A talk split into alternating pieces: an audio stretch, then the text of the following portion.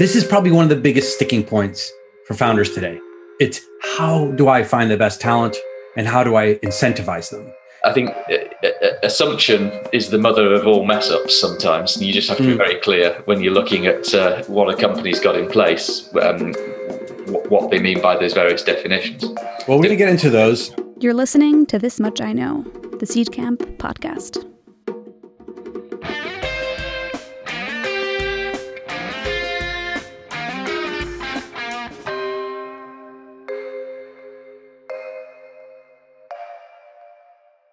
Welcome, guys, to Legal Hour with Tom and Carlos. Today we have a special guest, partner at Orrick, Ian Shaw.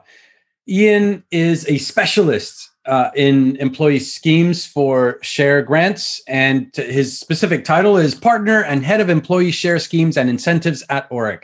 So, with that, welcome, Ian. Thanks very much. Delighted to be here. Now, the reason why I wanted to to have you on, Ian, and and have Tom also commenting on this particular topic today is because this is probably one of the biggest sticking points for founders today. It's how do I find the best talent and how do I incentivize them? And of course, we all know about you know typical pay and how much um, somebody should get paid, and that's already hard enough. I mean, there's it's already hard enough finding what to pay somebody in what country and how much. But where it gets really tricky is when you have to give them something of your company. And I say something because in this particular episode, we're going to go through what that something could be because there's like 500 different things you could give them. And that's the confusing bit. So, one of the ways that I wanted to um, to kick this off a little bit is by uh, going through definitions because definitions probably anchor it for the rest of us. So, let's kick off with a definition that we hear a lot uh, with an ESOP. What is an ESOP, Ian? So, well, as you know, lawyers love definitions. Um, an ESOP is an employee share ownership plan, essentially, or an employee share option plan. One of the problems in my area is that people use definitions both loosely and interchangeably. Um, but that broadly means you've got a plan under which you give employees rights to shares or sometimes not even rights to shares, sometimes rights to cash calculated by reference to the value of shares. So it's always definitely worth asking because sometimes it can mean actual share ownership, sometimes it can mean options, sometimes it can mean something completely different, like awards which simply vest, like RSU. Yeah. So it's always worth just drilling down and not making assumptions and actually having a look at what's there in substance or, or, get your lawyer to have a look at it. But at the highest level, it basically means a set of rules under which you give your employees and sometimes non employees rights to part of your company. Yeah, and what what other names have you heard it by? Like what? I mean, obviously there's option plans. Yeah, what Americans call it. So you see share incentive plans, which is also confusing because that can also mean a particular sort of UK tax advantage plan. Um, you see company share option plan, which again is confusing because that can also mean a particular sort of UK tax favoured option plan. Um, you see equity scheme. You see, um, and interestingly enough, in the in the US, you tend to find them called plans because there's a bit of a perception that scheme is associated with tax dodging. Um, y- you can see all sorts, um, and sometimes you'll ask for a set of plan rules. There won't be any, and they'll say this is our scheme, and actually it's just a load of random standalone award grants um, you'll see people say we've got a 2017 scheme, a 2018 scheme, a 2019 scheme. Actually, sometimes it's all the same scheme. It's just grants that they made in different years. So I think uh, uh, assumption is the mother of all mess ups sometimes. And you just have to mm. be hmm. very clear when you're looking at uh, what a company's got in place, um, what they mean by those various definitions. Well, we're going to get into those, and we're going to cover some of the points that you mentioned earlier, like uh, RSUs and some of the other structures that are out there. Because yeah, it is confusing, and and it's a lot to cover. But let's let's take a little bit of a a, a, um, a chronological view of a company's development, and and Tom, maybe you can walk us through a, a little bit of um, when a founder starts a company. What is the distinction between founder shares and that first grant that is given to somebody who is not a founder. What is that distinction? What is the what is the definition between having an option to buy a share versus to have a founder share? Because we're going to start getting into after that into everything having to do with vesting and how even though both may have vesting how they're very different. Hmm. yeah no it's a good question. Um, i think that you know when you when you go through that kind of chronology of starting a company to then as as founders one of the first things which you're thinking about is how you're you going to i think we've maybe covered this in a previous episode how are you going to like split that equity as founders amongst each other. So say if there's you know two people as, as the founding team as the as the co-founders it's often 50-50 if it's free there's often like you know a third a third a third. Uh, i mean there are different ways of splitting that i think. Generally pretty even um, equity allocations seems to work pretty well but you've got that set up and then perhaps the next stage of a, of a business is and you know that might be even before the business. And you know we've got things like the the on seedsummit.org um, the founder collaboration agreement's a great piece of paper which can um, help set up that very very early stage stuff.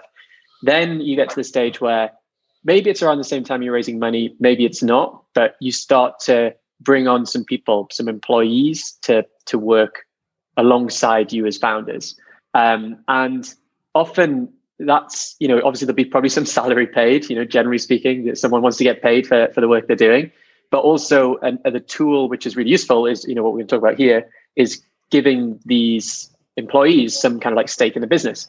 Um, and rather than, I think, giving them shares, which we can probably go into why the same kind of founder shares that the founders have is, is problematic from tax reasons, governance reasons, all sorts of reasons. Um, and we can probably cover that more as we go through this episode. But the, the, the structure which works is often to give them um, options, and you know what we talk about here. And so the cap table will then, you know, the cap table of the company might look like you have the majority held in the hands of the founders, but this element of the cap table, like carved out, is often called it, is, a, is an option pool.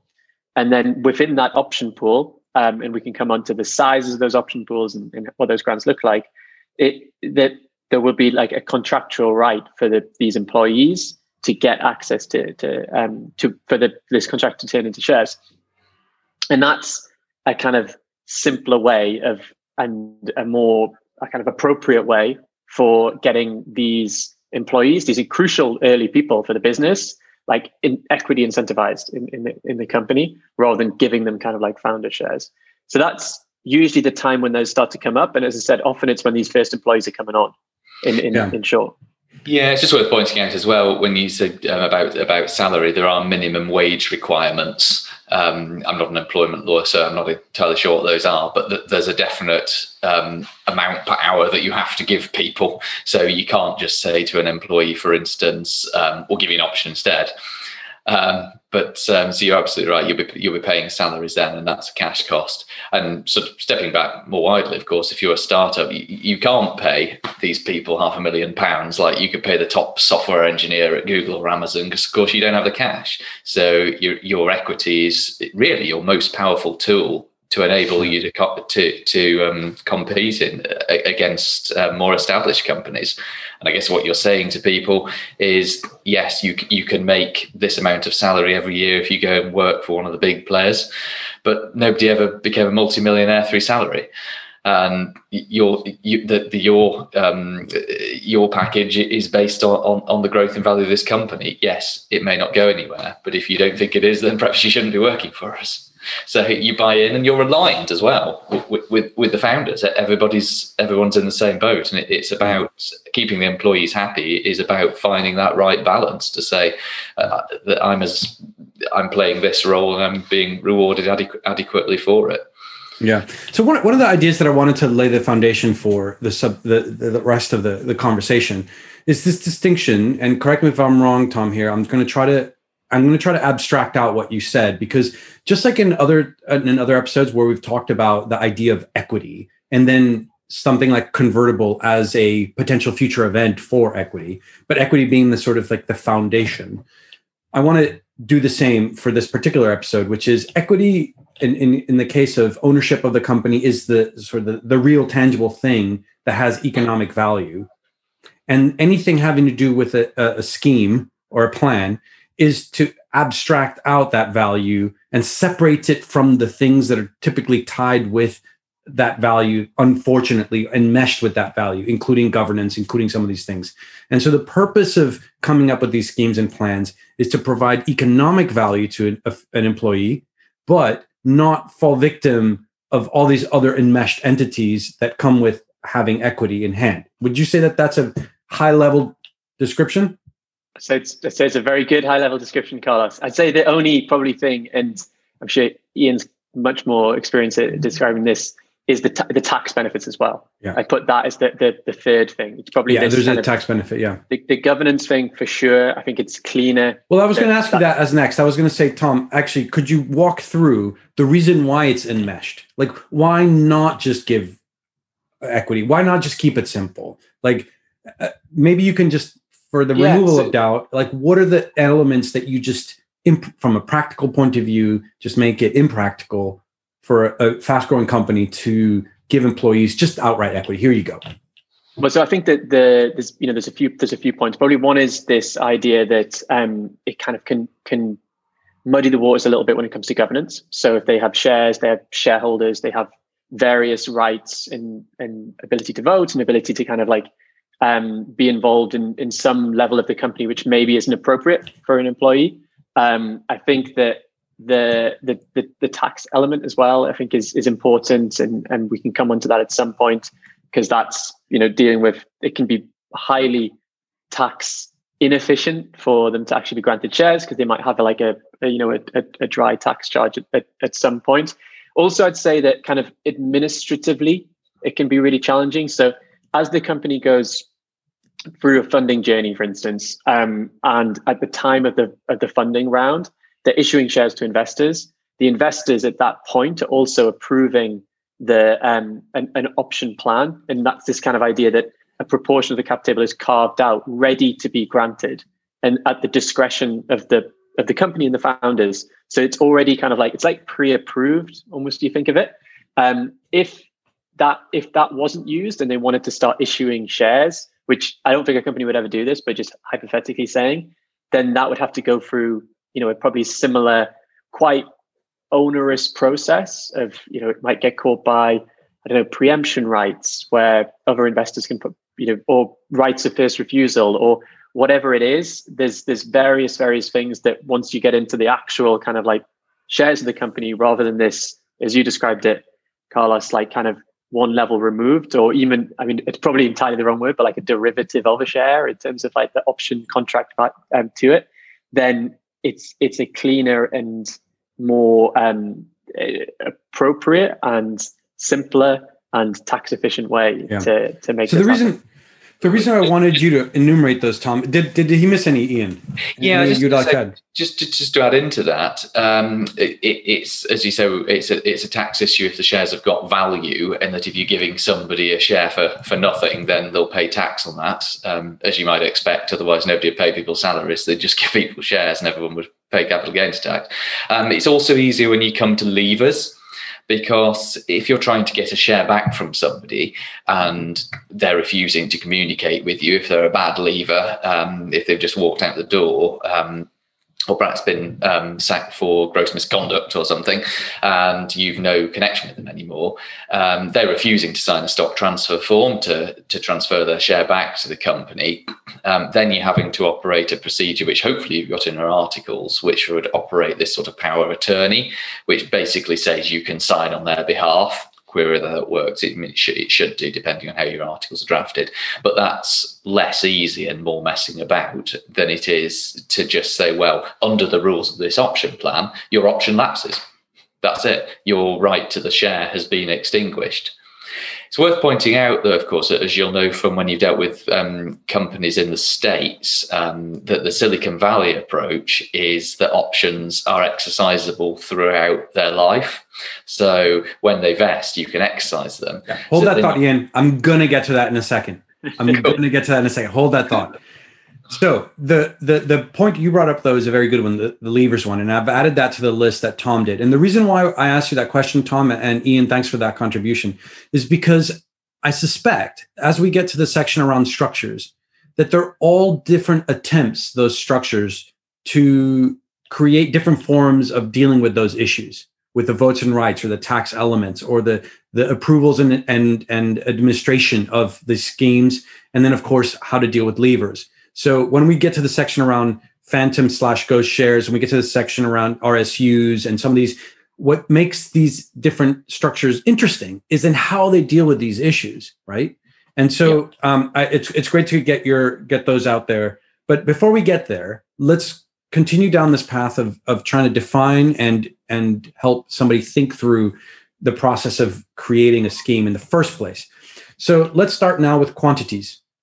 Um, one of the things that I think most founders struggle with is uh, understanding why investors just pick some number. Like, you know, what is that number? Why is there a number there? Like, what what is the traditional number range? And and maybe Tom, you can you can kick us off, and you can comment on it. But basically, what is the quantity a founder should reserve at what stage and and give in terms of the overall not individual roles just yet but just overall yeah no it's um i think that you know in terms of like the exact exact numbers they're always going to be a, a, little bit ranges and a little bit kind of subjective depending on the, the type of business i think you know there's definitely been in the market probably quite a uh, a movement towards at, at least the kind of pre-seed to seed, probably Series A kind of stage, that there is at each of those stages at least probably around about 10% of the option of an option pool kind of carved out. And I say at each of those stages because that might actually require a, you know some kind of like an, an increase at different points because some of the options have been granted and they want to have more unallocated available but the the the broad kind of like broad strokes and actually there's been some really good um, work done by this by our friends at, at Index Ventures recently who released um, something. So you know, check it out on on their site, and obviously we can we, we can link to this in in the show notes. But um, the the idea that is, I think, is a broad statement, and Europe is probably still underweight in what how they think about options and how they think about as as founders, how the European founders think about the the impact that some of these share options can have. And so there has always been because it's you know it's it's impactful for founders because it reduces their equity having a bigger option pool and it's something that investors want because if you come in at the time and you have a carved out um, option pool then you're not going to get diluted by this amount kind of like going forward because usually it comes in pre the round it's like a, a, a technicality there but more than that i think the best founders and the best companies that we've seen recently they are more generous with thinking about option pools. They are kind of like more like, okay, if this option pool being a little bit larger, being 10, 12%, or, or whatever that number might be, gives me a little bit more firepower to go into the market and make those really, really fantastic, you know, company defining and changing and improving hires, then then that's totally worth doing because the you know the, the, the journey of a startup is quite binary.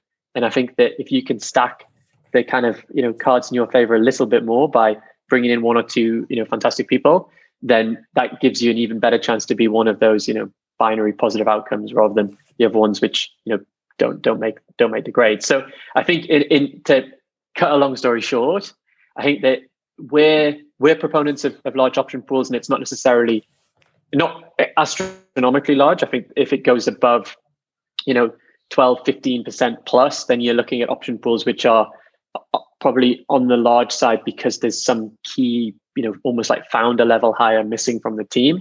But those which are more in the like, you know, 10% or, or a little bit above range, I think are fantastic because they give the companies really you know, significant firepower to go to the market and make great hires. Um, and I think that's what we're seeing in the market.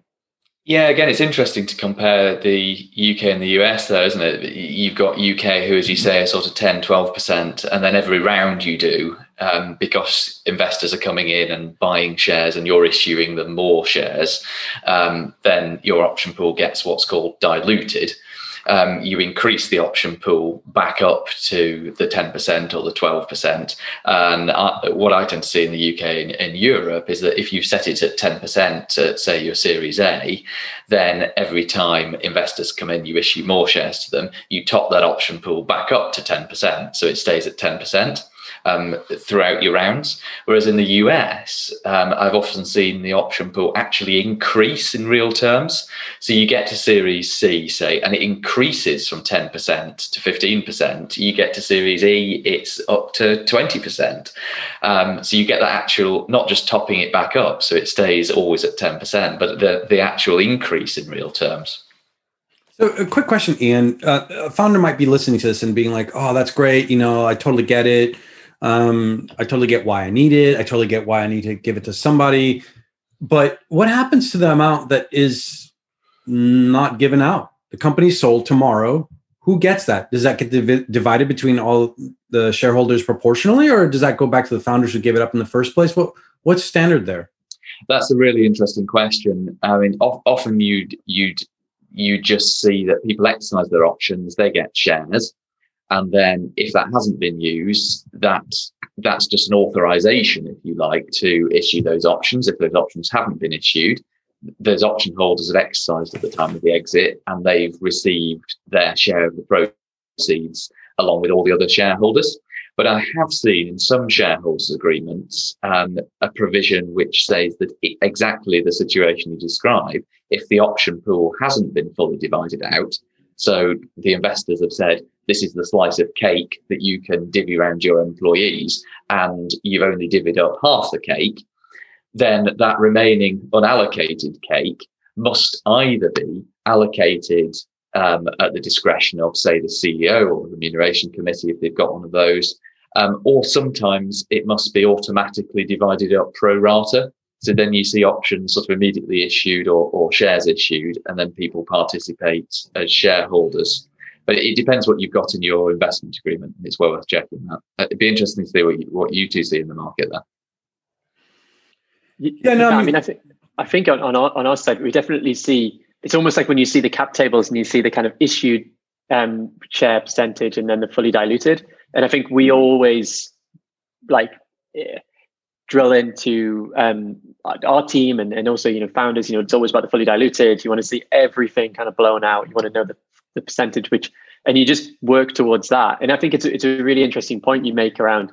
And actually, I was just looking at cap table the other day and thinking, you know, there is still quite a lot of option pool there left there. The company's quite late stage, and it you, you, I think it's still the smartest thing is to look at that fully diluted percentage because yeah. it's in likelihood that is probably what the, the you know the ownership of the company actually is for for a shareholder for a founder for whoever but as you said there are these circumstances where maybe some of that option pool doesn't get used up and it's only going to potentially increase. You're never going to be less than that fully diluted. So i think that's and and and, and i think that in terms of like those when they come to those exit events i think it it feels like generally those option pools are pretty much used up. Um, and then when they're not, I think it's it's it is kind of like case by case. I don't know if we're seeing an exact route of whether those shares are deferred or whether they're granted or whether they're you know prorated off. I think that it seems to be um, something that is, is is a bit of a case by case. Yeah, and and look, it, it's not only a case by case, but it's also a philosophy. Like I think you'll find that different investors who back different founders um, will will ask for shares option pool shares to be distributed pro rata versus given to the founding team and, and it depends on the amounts and you know we see all sorts of different circumstances happen and i'll give one um, which will be the sort of the segue for the next question which is it's not un it's not unforeseeable that especially in early early stage companies that one of the founders leaves. And when the founder leaves um, you know there's the question of well what do you do with these founder shares? And and in many cases in the UK they, they just get deferred which you know is different than the way that they're dealt with in the US and you can comment on that Tom or, or Ian when, when you guys uh, answer. But once that vacuum is left it's not only a vacuum in terms of shares but it's also a vacuum in terms of capacity right? So like if you've if your CTO left and as a co-founder you now need to bring a, a new person who's going to take that role. And that person is going to have to have some some chunky amount. And and you might need to have if that person was not a founder in this case maybe it was a, an employee and they had options you're going to need those options to go back into the option pool you you don't want them to go out to the to the broader community you don't want them to to be distributed pro rata or or going to the everyone in the, in the, shareholder base. You want them to be within the founding team or the core employee team or core ESOP team because it needs to be granted to the new employee. So I, I, I wanted to maybe with that anecdote uh, hand it over to you, Tom, and just walk us through a little bit about how to think through granting quantities to individuals, and in what circumstances do you grant larger chunks versus the more traditional smaller chunks? Yeah, no, I think in terms of the the size of grants, I mean, generally speaking, and this is broad brush again, and I think we can point towards some more probably specific data in, in the notes, but I think that as as employees, as employee grants, so it's going to, even though they're always going to be probably employees sitting within this option pool, um, as as people who are senior early hires, I think the the range generally can be obviously as low as you, you know the your comfortable giving. So, you know, we're seeing 0.05s percentages or, or whatever that might be. And actually, that's a, it's a one point why we always encourage founders to have um, a high number of shares and do a big share, do a share split early on so they can make quite small and, and specific grants rather than having 100 shares and having to grant like 1% at a time. Um, and then I think on the top end, you know, you're probably looking at again, it's hard to say, but you know, generally we say you know up to like 1.5 percent is is a is a pretty serious, meaningful equity grant, um, and this is for someone who would be on the roadmap type of hire. So, say like an early senior developer, or you know, an early you know product lead, or someone who's coming in to to run marketing, but not at a C level, and not at a kind of like there's a gap in a founding team kind of level. And then to your point, Carlos, which I think is a really good one, that it, occasionally you have, and we've invested in companies like this, and it, there's there's you know there's there's two founders, and both of them are fantastic on the business side. And one or, one example know, where we see like a wonderful marketeer, potentially like you know a, a, a, larger than normal option grant, so above that kind of you know range which we talked about for a very early employee up to 1.5 percent, so more in the kind of 1.5 to 5 percent or maybe even higher is sometimes when you've got you know two founders in a, in a team that that we're backing that both are fantastic on the commercial side you know maybe excellent kind of like on the marketing team um, angle but they're missing a, a, maybe a technical co-founder and, and that seems to be something which is incredibly important for the business. At that point there might be that the investors who are investing at that time might say right we're so aware of this that we're going to request a slightly larger option pool so rather than 10 maybe 15 maybe 20 and with an eye on the fact that this person going to be brought in. So maybe 5% of that pool is kind of earmarked for this kind of, you know, exceptional hire to, to come into place. So that's, that's, that's an example on that side. Cool. Well, it, maybe this is also a good transition to talk about vesting because I mean that the the part of what created this mechanism that you could give to somebody uh, a larger chunk when somebody left is vesting and how that protects you. So maybe just we're not going to get into the nitty gritty of vesting because I think there's plenty of coverage out there. I think you even wrote a, a, blog post about this, Tom. But just to explain the role of vesting in this and the, the typical types of language associated with it, like cliff and monthly and that kind of stuff. So, uh, I think just stepping back as well um, on that on that last point, um, one of the key uh, mistakes that we even as lawyers see founders make is giving away too much of the company too early. Um, so that that borne in mind, investing can uh, can can help with that because it effectively sort of spreads out how much you get according to how long you're there. So in an options context, what what vesting means for if you've got a plan which is what's called exit only, which means you can only exercise your option and get your share um, on an exit, such as a sale or a listing of the company. What vesting means there is its own, its own it's relevant to when you're allowed to exercise your option, how much of your option you're allowed to exercise. So Carlos mentioned Cliff. What a market standard vesting provision looks like is that it's it vests over four years. You don't get anything in the first year. So from the date it was granted, so from today's date until the first anniversary of today's date, you don't get any vesting at all. Then on the first anniversary, so you, have had the option for a year, you get 25%. Your option vests over 25% of the number of shares.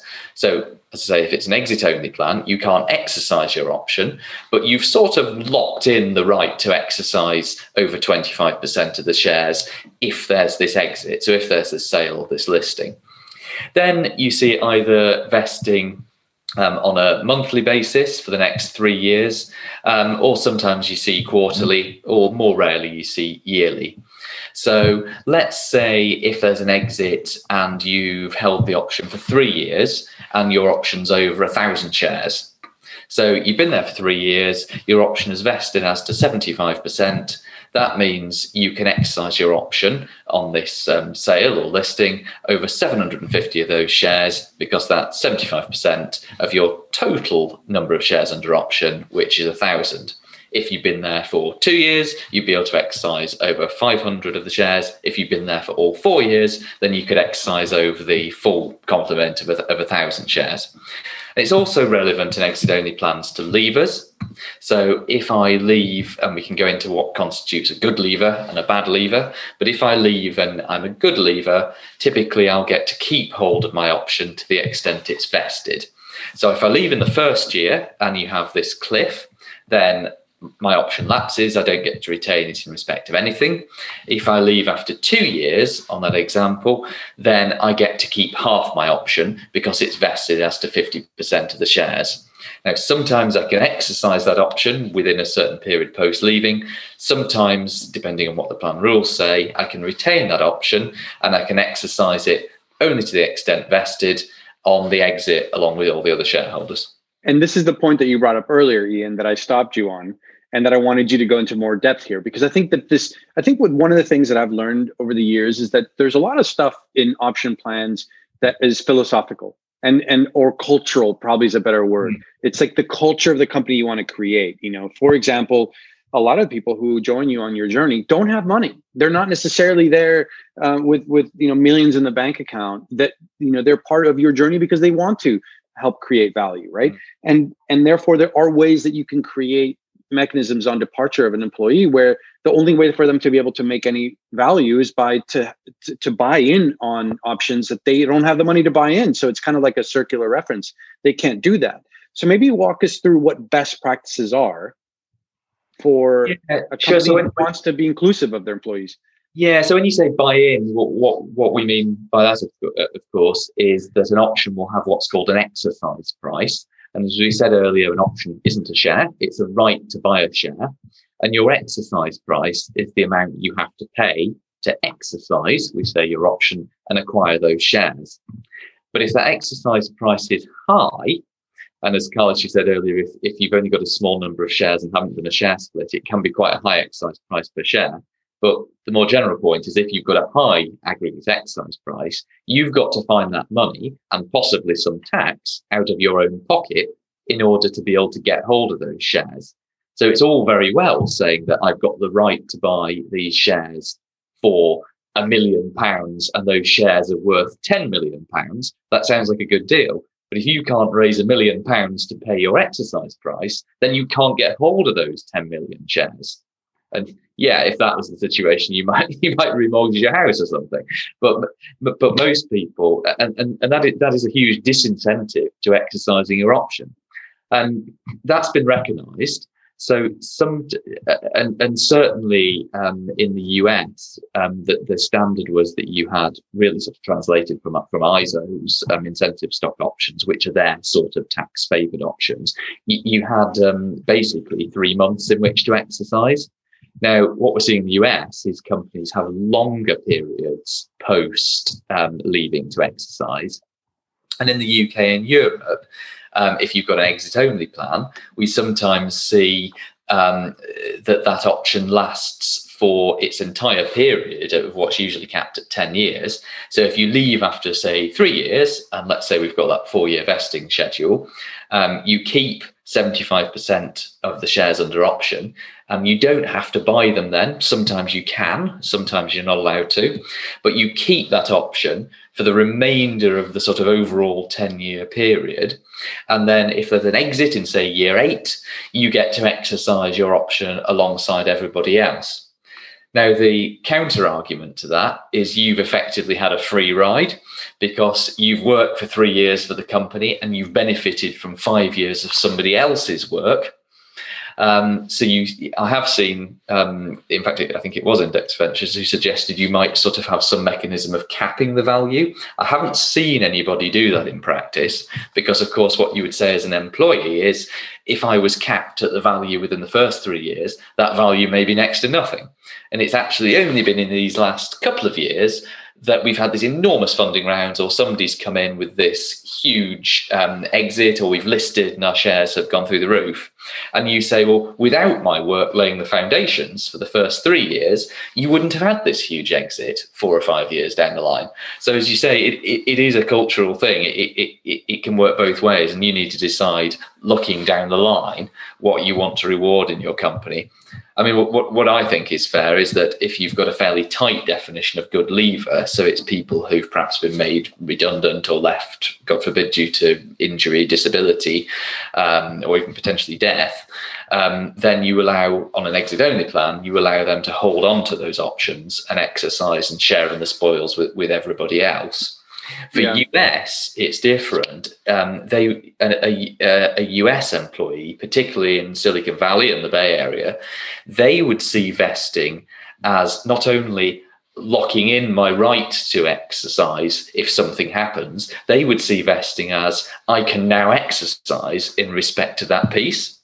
So if I've got the, to the end of my year cliff and my option has vested over 25% of the shares, so on, that example of I've got an option over a total of a thousand shares, they would now say not, a, not only have I sort of locked in my right to acquire 250 shares at the exercise price, I can exercise that right and acquire those if I want to. Now, a lot of people don't because of that point about the exercise price um, and all the tax but they would have the right to do that. And some of them do because some people we find just culturally prefer owning shares and being on the share register to having um, uh, to having an option to buy those shares. And there can be tax reasons as well in the US. Yeah. This concept of early exercise to start your long term capital gains tax um, period. Well, yeah, you've mentioned tax a few times, and and it's it's because we're about to go into the section on tax but I wanted to create a, a line between uh, for those that are listening. Obviously, um, probably can check the show notes, but the way that that we structured this episode is everything that is likely going to be some element of conversation with an employee and and cultural is the first half of, of this episode and the second half is everything has more more to do with legality uh, and to cover tax and we co- i'm going to cover structures but the reason why i wanted to cover a lot of these points, including the vesting and the and the pricing, because they're a lot. They're emotional. They are cultural. They are how you want to project to your employees how you care about them, how you believe they they represent value to you and your company and the journey and the vision and the mission. And and each one of these micro decisions mm. can have an impact in how somebody feels. You know, how how how do they how do they get to retain that value when they leave? What happens to their that value if, if you know if they die and they transfer that to their loved ones. You know all those elements that we've covered so far how much how much to give individuals how much to give to employees how to create a vesting schedule how to pay on departure you know all those elements make up that. And it's very important as a founder to make sure that you get those elements right not think of them entirely as just numerical but actually manifestations of the culture. Don't create a situation where it's in conflict with your culture. And so with that tom i wanted to ask you best practices that you would encourage founders to have in talking through some of these commercial points before we get into the tax and structures just talking through this with an employee that they're bringing on for the first time.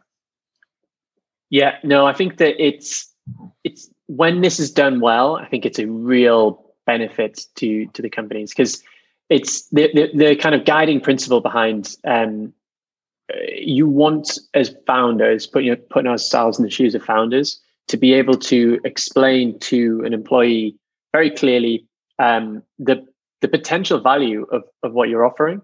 Um, because if you don't, you miss an opportunity as a, you know an, another kind of like incentive mechanism to potentially get a fantastic employee on board.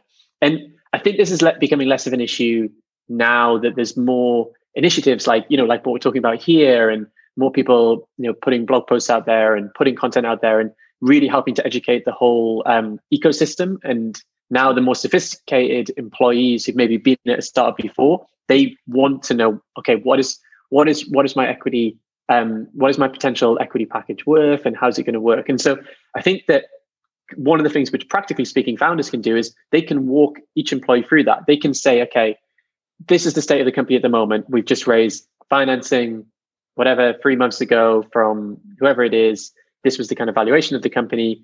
This is therefore it, on paper what the kind of like grant which we're giving you is worth. And then one of the things which i've seen some founders do and actually there's a fantastic example of this which is quite well known i think in, in startup circles that Carta do in, in the us and they do a, really really great way of the, the cap table management software do a great way of breaking down a kind of like offer letter and how they explain equity to employees. But basically what they're trying what you're trying to do as a founder is say okay this is what the company's worth today. And almost like scenarios of right you know if this goes incredibly well and you know you're now one of the early employees at the next you know facebook uber spotify whatever you want to call it then your you know options could be worth this. If you know it goes pretty well your options could be worth this. If it doesn't go as well your options could be worth this. And i think whilst you could say the third one isn't the best sales tool. I think it builds trust in in what you're actually offering because you know these are very much there's still you know there's a huge amount of risk involved here, and I think that explaining that in a way that okay it's it's better than a, uh, an employee just seeing a piece of paper which says you've been granted you know 14,623 options in in the company. And they're like well what is that worth? Is that worth 14,000 pounds? Is it worth and it might be that it's worth probably worth you know potentially infinitely more than that if there's this outcome um, in the in the really really positive sense. So I think founders who go through that step by step, and you know there's various examples I've said online, and again we can link to some of this these resources. Put the company in a really great position to help get that great hire over the line, and that's you know that's one of the, the, the this is one of the key tools which is which is um, which is in the company's kind of arsenal to to get some of those people over the line. So I think that it's it's breaking down some of those things can be a, a really really um, a really really valuable thing to do. Yeah, communication is key. I completely agree with that, uh, and not only recruitment, as retention as well. Um, certainly, we see people pay money to put in option plans and then don't communicate it. As you say, why would you do that? Because you, you're you're losing the, the, the benefit of people understanding and being incentivized by these things. And certainly, one thing we've done, I, have gone down to companies when when you were still allowed to. In fact, these days I've done some of them on Zoom when they've had a town hall meeting with um, all their employees. Um, and they fired questions at me about what's the term of this option, what are options, how are they different shares. Everything from very basic things, just explaining the tax, which, we'll come on to. Um, and it, it's surprising that a lot of people have said, well, it's nice for getting this option thing, but I don't really know what it is. So I'll just put it in a drawer. And I've heard some hairdresser at Google did very well out of, of there. So this must be a good thing. Um, but they don't really appreciate the value. What one caveat I would say as a lawyer is that um, giving financial advice is something you have to be authorized to do, and it can potentially be an offence actually if, if you do give financial advice. You, so you must make very clear that what you're doing is not financial advice, and it's very very difficult to value early stage companies because I have seen people give a valuation based on the investor shares rather than based on the ordinary shares, and the options are granted over the ordinary shares. So, but so long as you're careful, I absolutely agree with the general point. You, you, say as a rough general projection, this is what you could get, and yeah, you'd be diluted by investors. But if you're doing well, we might even give you a sort of top up option to keep you in the same position.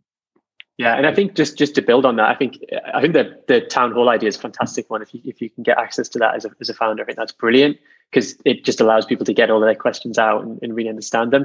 And I think that again, just to emphasize how important it is to have something in place to try and explain this. You know, if you don't, your competitors will. Um, and the big tech companies do. They have like a very, very structured way, which is obviously they've spent loads of money on, which is a piece of paper which shows you kind of total compensation as an employee, and it's a lot larger figure than their salary, and their salary is always already significant. So if you're a startup and you're going for that top talent, which is exactly the talent you should be going for, you need to be in a position where you can put forward something which is, and it's not disingenuous to put this forward. This is just putting something forward which is actually making sure that you know you're you're at least giving yourself a, a, a chance to to get these great hires. And I think it's it's when it's done well, it, it you know it can be really really impactful for the company. Great. Well, for those for lawyers for it as well, say, look, come down and talk to our employees. Um, you know, as part of the, I shouldn't give away the tricks of the trade, but you you you um you should you're well within your rights to say to your lawyers that um, can can you throw in as well as your quote of drafting the scheme documents, can you throw in a half an hour Zoom or a half an hour come down to our office and hold a town hall meeting with our employees? Um, and I hesitate to say that people would trust lawyers, but uh, in that limited and specific way, perhaps they do. Well, excellent. Um, I, I, think that that's a good point to to end part one of this. So, if you're listening, part one we covered definitions and we covered the commercial terms that are most important to cover with your employees.